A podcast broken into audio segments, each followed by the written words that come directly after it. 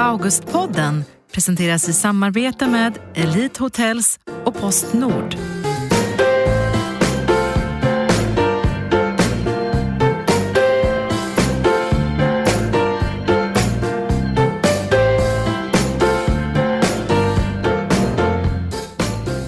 Äntligen sommar och semester.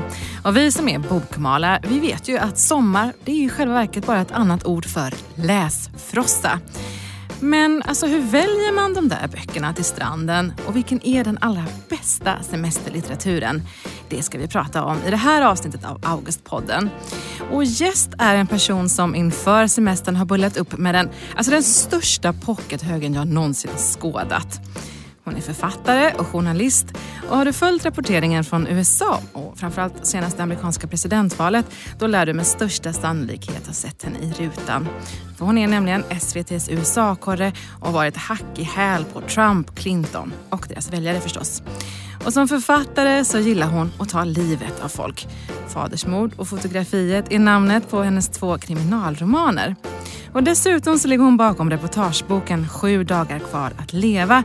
Där träffar hon en dödsdömd man i Texas under hans sista vecka i livet.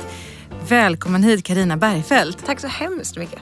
Så roligt att ha dig här. Jag fick sommarvibbar bara du pratade om det här. Jag kände att vi gick på stranden och att det var sol och... Mm, mm, mm. Det är det som väntar nu i flera veckor. Ja. Hur känns det att vara hemma från Washington? Det känns... Eh, jag har lite abstinens.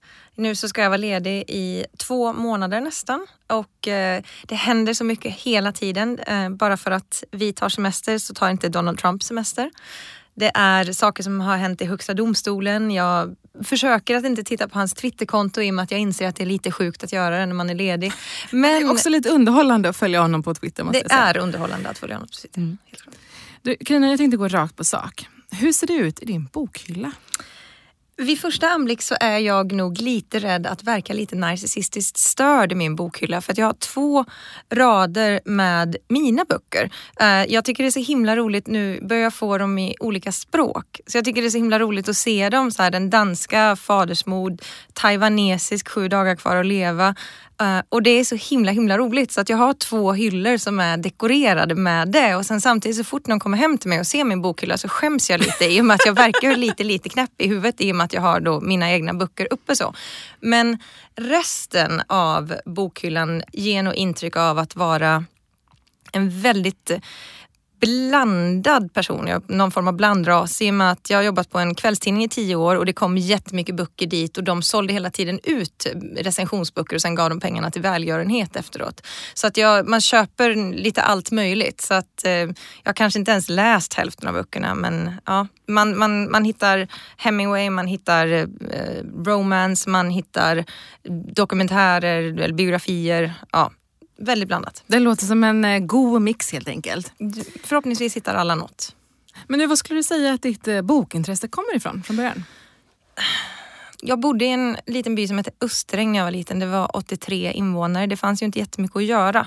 Så det som fanns var böcker um, och serier. Jag läste jättemycket Modesty Blaze, jag läste Lucky Luke. Det, även om det inte fanns böcker då så var det liksom så. Så jag sk började skriva egna böcker för att ha någonting att göra. En var om en ananas som var konstig. uh, och en annan, en succébok hette Hönan och guldägget som jag skrev när jag var ungefär fem år gammal. Som det låter som en bestseller. Ja, den, eh, den var nog eh, den är väldigt spännande nu när jag tittar på den sådär, du vet 30 år senare. När hon, ja, tio sidor så går hon mest och letar efter det här guldägget. Hon letade och letade och så vände du sida och letade och letade och vände du sida. Hon letar och letar. Så hon är ihärdig i alla fall. Men jag hade liksom ändå redan då för mig att böcker skulle vara ganska tjocka för att vara bra så att jag gjorde mitt bästa. Men, eh, ja, men det var, du vet, det, liten by, inte mycket att göra. Läsa är på något sätt en tillflyktsort. Och det låter ju på dig som att du hade författarambitioner rätt tidigt i livet. Men skulle du säga att det finns någon författare som har inspirerat dig mycket som, eh, i ditt eget skrivande? Nu. Jag skulle säga inte kanske så mycket författare faktiskt utan snarare mer då journalister i och med att jag kommer från den skolan när en av mina första dagar på Journalisthögskolan så var Johanna Hildebrandt där och föreläste. Och hon pratade om när hon åkte till kriget i Bosnien och hur hon sen skrev boken Blackout. Och bara genom att lyssna på henne så blev jag helt såld på hennes berättelse och gick raka vägen från föreläsningen till affären och köpte den här boken och läste den samma eftermiddag, kväll, natt och tyckte den var fantastiskt bra. Samma sak med Katarina Wenstam, att jag hörde henne prata och sen gick jag och läste Flickan och skulden, vilket jag också tycker är en super, super, super bra bok. Det känns som att man har ju olika, en del gillar de här långa, djupa, svulstiga beskrivningarna när man ska liksom fastna och grotta in i inte bara hur vägen såg ut utan hur gruskornen såg ut och hur de knastrade och hur det knastret fick en att tänka på sin farfar som hade en stålkäpp. Sådana här saker. Och andra är mer bara att nu kommer vi till skott, nu går vi på den här vägen och sen är vi framme.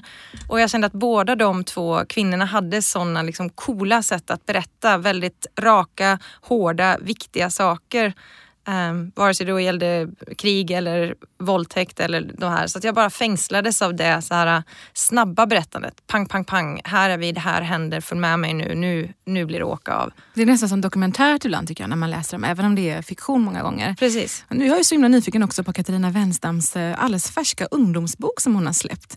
Den ska jag läsa i sommar tänkte jag. Du har också själv gett ut en reportagebok. Mm. Läser du mycket i reportagebokgenren? Nu, har jag precis, eh, nu började jag precis prata om två så det låter ju som att jag gör det men jag gör faktiskt inte det annars för att jag tycker att många reportageböcker har annars en tendens att bli väldigt långa. M mycket, men, och det är det jag gillar det här snabba korta. Eh, jag är lite då textskadad kanske. Men eh, Nej, jag visste nog inte riktigt alls hur man skulle skriva en reportagebok när jag skrev min utan mest sköt från höften och tänkte att jag hade något som jag ville berätta och hoppades att det skulle Um, men jag, jag inser att jag, jag ger sken av att jag bör ha läst mer böcker. Men för mig har skrivandet på något sätt alltid varit lite så att jag sätter mig och typ hoppas på det bästa och sen får vi se vad som händer. Även när jag skrev deckare så var det att jag kunde skriva att nu det ringer på dörren och sen tänker jag att jag undrar vem det är som kommer och då går jag iväg och så kokar jag lite kaffe och sen så står jag och tar lite kaffe och sen så tänker jag att ja men just det, det är den som kommer dit och knackar på nu. Och så går jag tillbaka. Ja, du skapar berättelsen under tidens gång alltså? Ja. Mm. Så att jag, och så var det verkligen också med reportageböcker att jag hade inte läst så många, jag hade inte läst någon i den genren.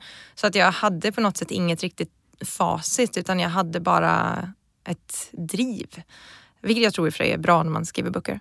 Ja, men alltså, jag håller med om det här med att reportageböcker kan vara så himla långa ibland. Och jag kan tycka att problemet när man läser så journalistiska böcker är att journalister, alltså vi ska hålla på att vara så himla duktiga jämt. Det ska staplas fakta på fakta på fakta och det ska vara liksom alla perspektiv och till slut så bara tappar man vinkeln. Det blir lite tungt att läsa. Mm. Mm, men något som jag tycker är riktigt duktig på det där och som verkligen liksom lyfter fram en story och som får dokumentärt att kännas nästan som en thriller. Det är, jag tänker på boken Spår av Lena Sundström. För den är ju så himla spännande. Man undrar ju så, men gud, hur ska det gå? Eh, och den är ju dokumentär. Så det finns också goda exempel på det, tänker jag.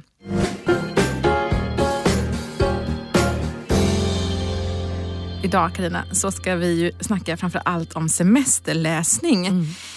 Och alltså jag såg på Instagram en bild på dig när du bara, du stod liksom med en pockethög som var, den var ju lång som en åttaåring ungefär. Vad var det som hände egentligen? Jag skulle bara gå till affären och köpa något, typ mjölk. Och sen såg jag att de hade alla pocketar 49 kronor. Och jag tänkte att, men herregud, två månader, jag ska inte jobba, jag ska inte tänka på Trump, jag ska inte tänka på Trump, jag ska inte tänka på Trump. Och så tittar jag där och bara tänker att jag ska, jag ska ta allt som jag tycker verkar bra nu. Jag ska bara ta allt för att det här kan jag göra, det är okej. Okay. 49 kronor styck, jättebilligt, jättebra. Du gick loss. Jag gick loss på precis allt som jag tyckte lät spännande. Jag gjorde en sån här grej att jag inte ens skulle läsa baksidestexterna. Det var någon som hette så här Lucy Hughes har sex ibland och jag bara, men vilken sjuk titel, den tar vi. Så här, det var någon form av kittligt. Uh, det var, någon tog jag för att jag tyckte att det var en snyggt omslag. Jag eh, tog Martin Österdahls senaste bok för att min kompis John är redaktör och säger att Martin är så trevlig. Ungefär. Alltså jag, bara, jag tänkte så här, nu bara kör vi, nu kör vi allt som av någon anledning eh, väcker någonting i mig och sen så, så ska jag inte mest för att tvinga mig själv att vara ledig. För det är ju det en bok är. Det är ju det vi alla pratar om att på semestern så ska man läsa, man ska slappna av, man ska, man ska komma ner i varv och det är ju böckerna som, som gör det för en. Jag vet jag var på en semester någon gång med någon dåvarande pojkvän som sa att ja, men, du vet när man blir sådär avslappnad att man inte kan läsa. Och jag tittade på honom och förstod inte vad han pratade mm, om. Nej. Uh, för Vad att, menar han då? Ja, jag förstod inte. Han menar att man, blev, man kom till någon form av nästa steg. Att man lägger sig i solstolen då och sen så läser man ett tag men sen blir man så avslappnad att man inte kan läsa. Det kallas och, för sömn. eller hur? Om det finns har jag aldrig någonsin uppnått det stadiet. Utan för mig så är böckerna sättet när världen försvinner och det är bara jag och det är den här berättelsen. Och jag kände framför allt när jag stod där på ICA att jag bara ville, jag ville försvinna in i andra världar för att jag har varit så uppfylld nu av den världen som jag tillfälligt bor i, i USA och med allting som händer där. Att nu vill jag ha men typ söta katter och fluffiga djur och liksom passionerad kärlek och, och läskiga mord på, vid båtar och Marstrand och allt vad det nu är. Så att jag är bara så här, nej men ge mig, för mig till en annan plats helt enkelt. Men jag tycker att det låter supermysigt. Mm. Finns det något annat så här, kriterier du har just på alltså, böcker som du läser under semestern? Vad vill du få ut av dem mer än att eh, eh, en form av eskapistkänsla och eh, att slappna av ifrån ditt jobb. Jag beundrar jättemycket människor som kan läsa så här biografier och, och sånt på, och, och faktaböcker och så på, på semestern. Jag tycker det verkar eh, väldigt härligt att ta det som en chans att utbilda sig men för mig så handlar det nog om att komma, men just det här att slappna av lite eller liksom bli lite lättare i, i hjärtat på ett sätt utan att låta för deprimerande. Men jag märkte att tidigare så tyckte jag att det var jätteroligt att läsa deckare. Jag läste nästan bara deckare, död, elände, bedrövelse. Och sen ju mer jag jobbade med död, elände och bedrövelse själv och bevakade olika mord och massakrer och terrordåd och så, så blev jag att jag, jag ville liksom bara bli glad på något sätt. Jag ville bara bli, så jag började läsa väldigt mycket ja men chickligt, mycket romance. Jag lärde också känna Simona Arnstedt som är romanceförfattare som liksom drog in mig i den världen och helt plötsligt så, det är sån litteratur som då anses inte vara fin men den är ju fantastisk. Vad är det du gillar med den? Ja men det är så här härligt bara att man, man, man vet där, precis som en deckare så vet man vet vad man får. Att först i en deckare så är det någon form av mord, mer eller mindre geggigt. Det är ett antal misstänkta och sen så, så får du fram vem som har gjort det och sen är det slut. Och i de här sortens typ kärleksböcker så är det liksom eh, Nisse 1 träffar Nisse 2, pojke flicka eller flicka flicka eller vad det nu är för konstellation. Och eh, de blir kära, det blir komplikationer och sen i slutet så får de varandra. Det är så skönt. Med lyckligt slut också. Ja, det är jättehärligt med lyckliga slut. Samma sak med såna här Jonas Jonasson, så här glada böcker så att man börjar fnissa på något sätt. Att man blir... Och helt plötsligt för mig så har semestern blivit en tid när jag, när jag bara vill bli lite så här uppmuntrad och känna de här som små fluffiga moln och du vet ligga på stranden, inte ett moln så långt ögat kan nå och mm. bara Ja. Feel good helt enkelt. Feel good. Ja. Men du, då tror jag att så här, då kommer du gilla min hög inför semestern. Jag har nämligen bullat upp med en bokserie. Eh, Jenny Colgan. Mm. Hon är ju en, eh, en engelskspråkig författare som har skrivit om eh, det lilla bageriet på strandpromenaden. Såg du inte att min, eh, en av mina böcker är Sommarbageriet? Är det sant? Ja, i min jättehög. Jag förstår att du inte, det var inte lätt att titta på alla böcker där. Det är så otroligt många av ett helt bibliotek. Ja. Eh, men de, de, är ju så himla populära också och jag känner så jag har läst en som handlar om julen. Men det ju, kanske man inte vill göra just nu när det är nästan 20 grader ute.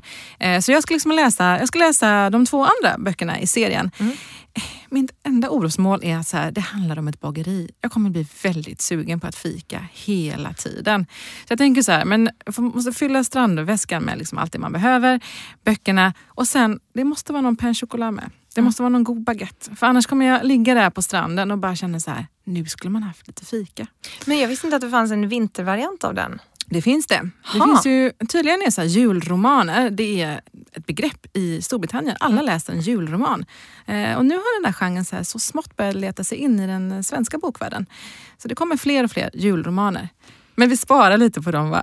Men den här, har du läst den? Det finns ju då, jag köpte nu Sommar på Lilla bageriet på Strandpromenaden. Jag tror att den uh. första hette typ Lilla bageriet på Strandpromenaden och så kanske det då är Vinter på Lilla bageriet och sen nu kommer Sommar eller någonting uh. sånt. Men för den här första bageriboken, det var ju det du sa.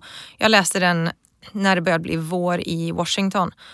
Och det enda jag satt och började fantisera om var ju hennes så här nybakta bröd och hon pratade just om några så här croissanter som smälter i munnen. Och det är inte bara just det här, apropå då att gå in på detaljer, det är inte så att åh, croissanterna smälter i munnen utan det är så här, den perfekta frasigheten och de är 37 mm. grader varma och på tungan så bara faller de samman. Så man ligger ju nästan och dreglar när man läser den där boken. Och sen mm. hade de ändå schysst nog lite recept i slutet av boken. Oh, gud. Det låter som att jag dels ska akta mig lite för den här boken men också uh, embracea den, ja. tokfika och uh, läsa. Jag tänker också så här att på sommaren då får man ändå lite tid att läsa en hel bokserie. Och jag gillar de som är liksom lite karaktärsdrivna på sommaren. För att Dels är det liksom, då har man åtminstone tid och lite lugn och ro att verkligen så gå in i en karaktär. Eh, och dels tänker jag så här, alla mina andra vänner är ju bortresta. Alla är liksom borta under sommaren. Det kan kännas lite ensamt ibland. Och då är det skönt att faktiskt hinna, eh, ja, att man får tillfälle att skapa sig en ny vän. Om det är så är en fiktiv. Det går ju bra. Verkligen. Och eh, förälskelser kan man ju också skaffa sig i de här böckerna. Det är supernördigt och jag kommer säkert ångra att jag berättar detta. Men eh, Simona då, min kompis, i en av hennes första böcker som heter Betvingade så är eh, den manliga hjälten då i boken, han heter Marcus Järv. Och jag kommer fortfarande ihåg, alltså jag blev förälskad i honom på riktigt. Alltså det var så här jobbigt nästan för att jag liksom, jag har nog ändå fortfarande efter det typ jämfört varje man jag nästan möter, höll jag på att säga, med Marcus Järf. För han var bara så himla bra beskriven. Så att man vad, var, var det som, vad var det som gjorde att du attraherades av honom? Ah, det, det, jag, jag, bara, jag såg honom på något sätt. Hon var, det var inte så att hon, det var inte massor med detaljer om hans utseende eller någonting utan man såg på något sätt hans hållning, man såg hans liksom, mörka hår, man såg liksom hans lite så här, typ harg, halvarg, vilda blick på något sätt. Alltså han var bara så här, det var så här urtypen av någon form av um, en härlig karl helt alltså enkelt. Så, verkligen. Och det var så sjukt att typ bli förälskad i en så här karaktär. Mm. Jättekonstigt. Men det kan man ju också bli. Alternativt att man får kompisar, precis som du sa. Vad har du mer i din, eh, din gigantiska sommarbok? Um, jag har en hel del faktiskt. Jag tänker också på att nu, det är ju så gött med pocket. Nu kommer ju Flickorna av Emma Klein i pocket. Du kanske ska undvika den om du inte vill så här, för den utspelar sig i USA. Mm. Um, och den utspelar sig på 70-talet om jag inte minns fel. Och det är en ganska läskig historia som handlar om en så ung, rik kvinna som hamnar i, en, eh, i ett kollektiv som visar sig vara en sekt och där det pågår rätt så läskiga grejer. Och det här var liksom kanske, man kan säga att det var förra året så här, en av de mest omtalade böckerna och nu kommer den äntligen i pocket. Och den är superspännande. Mm. Också lite obehaglig och den bygger faktiskt på en sann berättelse. Det är ju någonting med så här, sekter som fascinerar mig. Mm. Det går liksom inte att komma ifrån att det finns liksom någonting magnetiskt över den här mysticismen som sekter omges av. Eh, och sen blir det alltid lite roligare av att det är, man vet att det har typ hänt på riktigt. Eller roligare, det blir mer nära på något vis. Eh, sen så kommer ju också De polyglotta älskarna av Lina Wolf mm. kommer ju på i pocket. Eller, ute i pocket just nu. Det var den som vann Augustpriset i skönlitterära klassen förra året. Också en så superfin romanväv som vävs, ja men det vävs, det är olika berättelser som vävs samman till en. Eh, och ett så himla fint berättande. Verkligen en så perfekt bok för stranden tycker jag. Sånt är så härligt tycker jag. När man hittar en sån här berättelse som bara har ett flow, att man bara vill ligga kvar och att man, man märker inte att solen har gått ner eller att det är kallt eller att man har myggbett över hela kroppen för att man bara är liksom inne i en så här vackert flöde. Även när de jag hade någon, någon så idé någon gång om att man skulle skriva någon berättelse som var typ alla sorters berättelser. Att det var lite så ett tag var det en så här uh, vilda eller västern och ett tag så var det lite en science fiction och ett tag så var det lite just det här med att då, det var ett annat sorts flöde. Mm. Det har jag aldrig lyckats åstadkomma. Mm. Men, jag, ja, men jag, flow är bra. Olika. Men när läser du mest på semestern? Är det på stranden, på flyget? Absolut på stranden. För att det är så här, det är sol, sol och böcker gör någonting med kroppen på något sätt. Det gör mig så glad och lugn och eh, trygg och eh, avslappnad. Det är ja, men på, på sommaren när man väl kommer in i det där humöret då, så, då läser jag en bok om dagen i regel. Att jag har alltså en pocket om dagen. Nej, för det är så det är så härligt. Det är Jag, så mysigt. ja. Och som du säger, alla kompisar är ändå borta så då kan man lika gärna sitta där med sin pocket. Umgås lite med sina litterära karaktärer. Ja. Men det här med läsning Carina, det är ju, det är ju rätt så osocialt. Alltså Mm. är vi helt galna som ägnar så mycket tid på sommaren åt att här, sitta med näsan i böckerna? När vi kanske själva verket borde umgås med våra nära och kära nu när vi äntligen har tid. Svaret på frågan är ju ja, helt klart. Jag vet förra sommaren så var jag på fotbolls-EM i Frankrike och på då Frankrikes öppningsmatch hade jag precis börjat läsa den här, vad heter han, Nelle Nehaus Snövit bestämmer sig för att dö eller Snövit måste dö, något sånt heter den. Snövit måste dö. Och tyckte den var så himla spännande så jag satt hela Frankrikes match där i Frankrike och bara satt med, med den här boken och bläddrade och alla runt mig blev ju provocerande arga på mig för att man är inte på fotbolls-EM och tittar på ja, en match och bara stirrar ner i sin bok. Jag Det är tycker ju- det låter helt rimligt. Ja, hade jag, jag tyckte också att det var en helt rimlig prioritering men det finns andra människor som tycker olika. Men, men det är, vad är, det, är det Håkan Hellström? Det är inte det är de som, vi som är normala och de är konstiga. Ja, precis. Men hur var det när du växte upp då? Läste du mycket på sommarloven? På sommarloven så var jag väldigt mycket hos min mormor som bodde ännu mer, om det är möjligt att bo ännu mer ute på landet än en by med 83 människor så gjorde hon det. Det fanns inga andra hus där. Så man fick ta vad man eh, har då. Det var antingen, på dagarna fick man antingen äta hallon i hennes hallonland eller också så fick man gå loss på hennes vind. Och på hennes vind så fanns det massor med Harlequin-böcker. Oj, sen- oj, oj, det var ju lite förbjudet Ja, när man var barn. alltså, det kan ju tänka Vad läste du då? Ja, hela Nej, tiden. Sida upp och sida ner. Jag tyckte det var så spännande. Så det var antingen det eller så fanns det massor med... Vänta lite Carina, var det så att du liksom bläddrade fram lite till kärleksscenerna? Ja. du, det här det kommer, kommer från någon som har gjort samma sak förstår jag. Det var ju så här, du vet när mamma köpte hem Danielle Steele och. Sidney Sheldon och sånt när man var liten också. Det var ju någon form av eh, upplysning för en för Mm. livet framöver. Men det var en ganska bra typ av upplysning kan man ju tycka. Ja, alltså väldigt så här bejakande för kvinnor, man ska ta för sig och man ska... Så det tycker jag definitivt bra mycket bättre än så här skolans sexualupplysning. Mhm. Ehm. ja, Ja. Vad säger det om den svenska skolan? Jag vet Anyway. inte. Eh, I vanliga fall så håller du till i USA. Har du gjort någon observation när det gäller så amerikanernas eh, relation till läsning? Skiljer den sig på något sätt jämfört med hur det är här? Jag tycker att USA är väldigt mycket mer snabbt, snabbt, snabbt, snabbt, snabbt. Du sa så här att nu äntligen kommer den här boken på pocket. Bara ens den, den tanken är väldigt annorlunda i USA. Det känns, jag överdriver nu, men det känns som att man skriver sina, sina memoarer, sina biografier en vecka efter att någonting har hänt. Liksom. Det, ska, det ska ut snabbt och det är spökskrivare och ingen bryr sig riktigt om hur språket är väldigt ofta utan det ska bara hellre ut fort. Väldigt många saker Tycker kan jag det låter så gött. Ja, jo, på sitt sätt så är det ju liksom, nu vann jag So you think you can dance-finalen och om en månad kommer min biografi. Sådär, det är liksom... ja, men, På riktigt är det så? lite så tycker jag att det är. Det är klart att vissa saker, det finns ju jättemycket superbra litteratur också men det är ett land där väldigt mycket går väldigt fort. Och det kan jag känna där. Det är samma sak med en annan form av bransch med läsplattor och så. Som, de har ju det, det har varit Kindle och så i USA i, i många, många år jämfört med i Sverige och man har en helt annan attityd till e-böcker där. Det kostar ju där kanske en, två, tre dollar ibland att köpa en e-bok för att de har så superspecial. Det kan vara jättebilligt. Det kan vara så här rabatter 99 cent, alltså just för att få ut så att det är, ja, och sen så är det ju det är snabbare, det är väldigt mycket mer ut, ut, ut överallt och det är ju astronomiska summor som också är fascinerande. För eh, en sak som alla pratar om nu är ju till exempel när eh, makarna Obamas biografi ska komma. Jaha. De kommer att få över en halv miljard Nej men du detta. skojar! Nej, över 60 miljoner dollar är deras kontrakt på så det är ju alltså 540, ja, jag kan, jag kan inte ens räkna så långt. Nej, det, Det är är helt, ja. Så att det är sådana astronomiska summor och stora förväntningar och ehm, ja, det, det, det är så stort. Kommer Eh, du läsa den? Ja, eh, de till och med. De Mm. kommer att skriva varsin, Michelle och Barack Obama. Kommer att skriva. Så de har båda kontrakt med eh, Penguin House tror jag att det är. Så de typ säljer ut det i hela. Så det, det är något som väldigt många väntar på. Här i Sverige så är ju Ferrante-febern mer vibrerande än någonsin, kanske speciellt nu när den fjärde och eh, sista eh, delen av serien har släppts.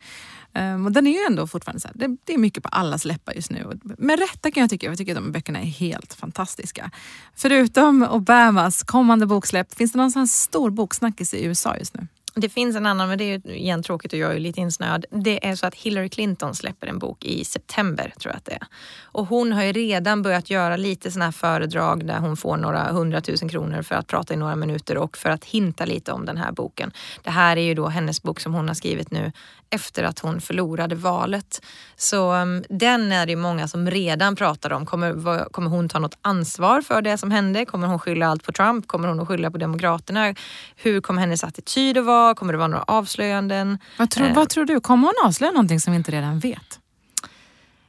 Nej, de intervjuer som hon har gjort nu alltså inför boken, de första, ger lite av ett intryck ändå av en ganska besviken fortfarande förlorare om man ska vara krass.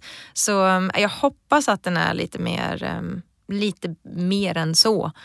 Hon har ju fått ganska bra kritik för tidigare böcker. Obamas nya bok kommer ju däremot också bli jättespännande för han till exempel anses ju verkligen vara en stilist som faktiskt skriver riktigt bra enligt hans tidigare böcker. Så Nej, Clintons, det kommer bli väldigt mycket snack runt den. Det kommer bli mycket nyheter runt den. Jag kommer säkerligen göra någonting på den. Mm. Men jag tror inte att det kommer vara någon himla stormande läsning.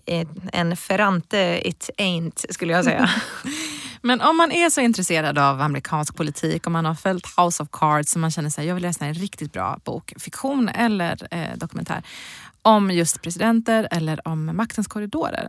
Finns det någon titel du kan rekommendera där? Jag har faktiskt på de senaste bara dagarna pratat med två personer som har tipsat mig om två böcker. Så jag tänker föra tipsen vidare. Jag pratade precis med en vän, Pamela, som sa att hon hade läst Washington-dekretet av Jussi Adler Olsson. Oh, jag tycker att han skriver så läskigt. Ah, Okej, okay. jag har inte läst den. Hon sa till mig, gå och köp den du som är så besatt. Mm -hmm. uh, hon sa att de första liksom, halvan av den här boken, att och man känner i varenda nerv hur hela Washington spelar runt, runt, runt, runt, runt.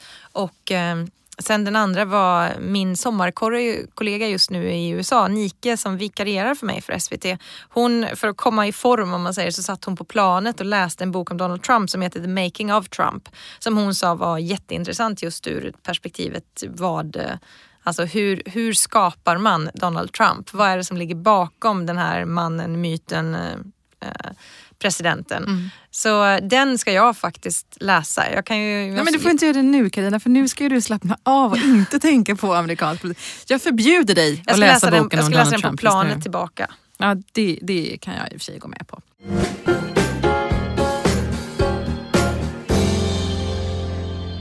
I det här programmet så får ju mina gäster lov att skicka en bok till nästkommande gäst. Och du fick ju En fest för livet av Ernest Hemingway från Sandra Beijer. Vad har du för relation till Ernest Hemingway? Um, jag har fått höra, och det låter ju oerhört pretentiöst, men när jag har pratat ibland om att jag tycker om att skriva väldigt kort så säger, säger folk alltid men det gjorde Hemingway också. Så jag började läsa honom för att se om det fanns någon, någon poäng i det där som de sa. Och jag är väldigt förtjust i hans eh, kort korta, lite så munhuggna sätt att skriva ibland. Så, men jag har inte läst just den, så det ska bli jätteroligt. Vilken bok vill du skicka vidare? Jag uh, vill skicka vidare, nu känns det igen som att jag fuskar, men det är en bok som jag köpte i den här uh, bokorgien som jag gav mig mm. hän åt som jag är superpeppad på och det är Malin Persson Giolitos Störst av allt. För att, ja. för att jag vill så himla gärna läsa den själv. Jag bevakade hela Utöya-rättegången väldigt, väldigt länge. Och jag, på det lilla, lilla jag har hört inför det just så är det ju, finns det vissa, inte likheter, men det tangerar på olika saker. Jag tycker det ska bli så spännande att se henne förvalta liksom, sin historia för den har fått så oerhört mycket bra kritik och hon var i Washington och pratade om sin bok på en grej på ambassaden som jag var på och jag var bara så frustrerad då att jag var i USA och inte kunde läsa hennes bok. Så det var den första som jag köpte i den här högen och det är den första jag kommer ta mig an eh, med start när jag väl börjar lägga mig i solstolen. Så jag... Alltså jag älskar den, jag tycker den är helt fantastisk. Den, den måste ju alla läsa, speciellt nu när den har kommit i pocket. Mm. Det är också det bästa som hon har skrivit. Och jag är så nyfiken på vad hon kommer släppa härnäst. Hon har verkligen så här lagt, lagt ribban väldigt högt med den här boken. Om man gillar relationsromaner, då vill jag passa på att tipsa om en bok som också precis kommit ut i pocket. Det är Linda Olssons En syster i mitt hus. Och jag gillar också så på sommaren att läsa om böcker som utspelar sig just på sommaren och gärna på så semesterställen. Och det gör den här och det handlar om eh, en blödande syskonrelation. Det är två systrar som har en väldigt frostig relation sinsemellan och som ska tillbringa några veckor tillsammans i ett eh, kokhett Spanien. Eh, det blir förstås väldigt jobbigt på många olika håll men det handlar också om så här, två människor som vågar öppna sig och eh, som vågar blotta sina brister och faktiskt komma varandra lite närmre. Så den är så himla himla fin. Jag upptäckte Linda Olsson med just den här boken som heter En syster i mitt hus.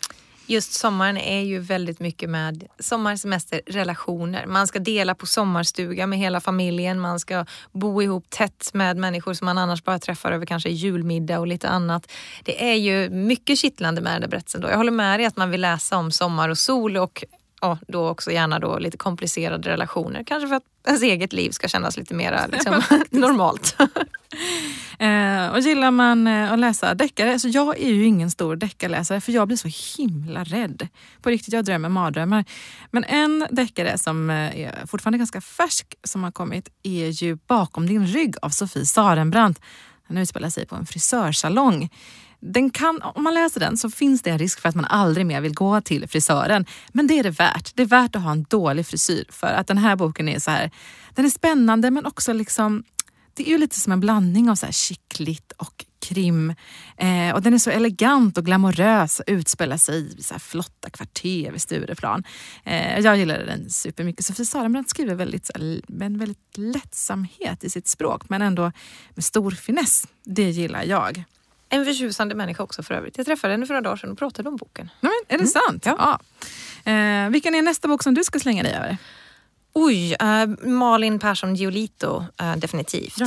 Uh, men efter det så ska jag bara i lugnt och stilla i en mak bara beta av min hög. Mitt mål är helt enkelt att högen ska vara tom när jag när jag sätter mig på planet och åker tillbaka till USA och ger mig in i Trumpland igen. Och då ska jag läsa The making of Donald Trump på planet. Men fram tills dess så lovar jag dig att jag ska bara hålla mig till fluffiga moln och kärlek och lite enstaka mord i någon skärgård någonstans. Det låter superbra. Karina Bergfeldt, tack så hemskt mycket för att du ville gästa Augustpodden. Tack.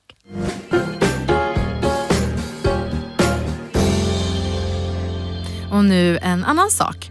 Är du mellan 16 och 20 och gillar att skriva? Missa inte att tävla i Lilla Augustpriset, Sveriges största litterära pristävling för unga. Skicka in din text senast 4 september så har ditt bidrag chansen att bli en av de sex nominerade som slåss om priset. Och vinnaren tillkännages på den stora Augustgalan den 27 november. Och förutom ära, konfetti, blommor och folkets jubel så får vinnaren av Lilla Augustpriset 15 000 kronor inte illa va? Hej Sigrid Nicka! Hallå! Du vann ju Lilla Augustpriset förra året för novellen Då rallarrosen blommar. Har du något bra tips till den som är intresserad, sugen på att skriva och skicka in ett bidrag i år? Att göra det. Eh, det, låter så här fånigt att det är så grundläggande. Men jag var jättenervös när jag skulle skicka in det. Eh, vi hade fått jättebra respons på den här novellen av eh, min lärare i kursen jag skrev den i. Men det var ändå det här att, att faktiskt skicka in den, för på något sätt är det ju drömmen att, att det inte bara ska vara vänner eller lärare som uppskattar det, utan att det faktiskt ska vara bra. Och då är det den här känslan, men tänk om det inte är bra nog. Men grejen är på något sätt att allting kommer inte vara lika bra eller lika bra i alla sammanhang och på alla sätt. Men man får inte veta om man inte försöker. Bra tips tycker jag. Men har du också fortsatt att skriva efter att du har fått priset? Det har jag. Eh, det, det, det, blev lite så här, direkt efter så var det lite den här känslan, vad gör jag nu? Liksom, vad, vad går jag efter detta? Så det var ett, tiden liksom direkt efter så gjorde jag nog inte jättemycket. Men nu har jag börjat komma igång mer. Eh, och jag har börjat skriva noveller igen och jag har börjat skriva andra texter i andra sammanhang. Eh, och det är jättekul. Det är ju det här som är det roligaste att göra. Det låter kanonbra. Jag ser fram emot att läsa mycket mer av dig i fortsättningen. Tack Sigrid Nicka för att du var med i Augustpodden och trevlig sommar! Detsamma! Och vill du veta mer om Lilla Augustpriset så gå in på augustpriset.se och klicka dig fram till Lilla Augustpriset. Jag som heter Tara Moshisi säger tack till dig som har lyssnat idag. Augustpodden finns ju också på sociala medier så sök upp oss där. Vi finns på Instagram och Facebook och leta efter Augustprisets konton. Där så bjuder vi på en massa extra material. Och ni lyssnare har ju också varit med och gjort en riktigt fin lista på de bästa kärleksromanerna. Underbara boktips som du hittar på Augustprisets kanal på Facebook. Nu så tar den här podden sommarlov, men vi är tillbaka i höst igen. Ha nu en riktigt skön semester med massor av härlig läsning. Augustpodden presenteras i samarbete med Elite Hotels och Postnord.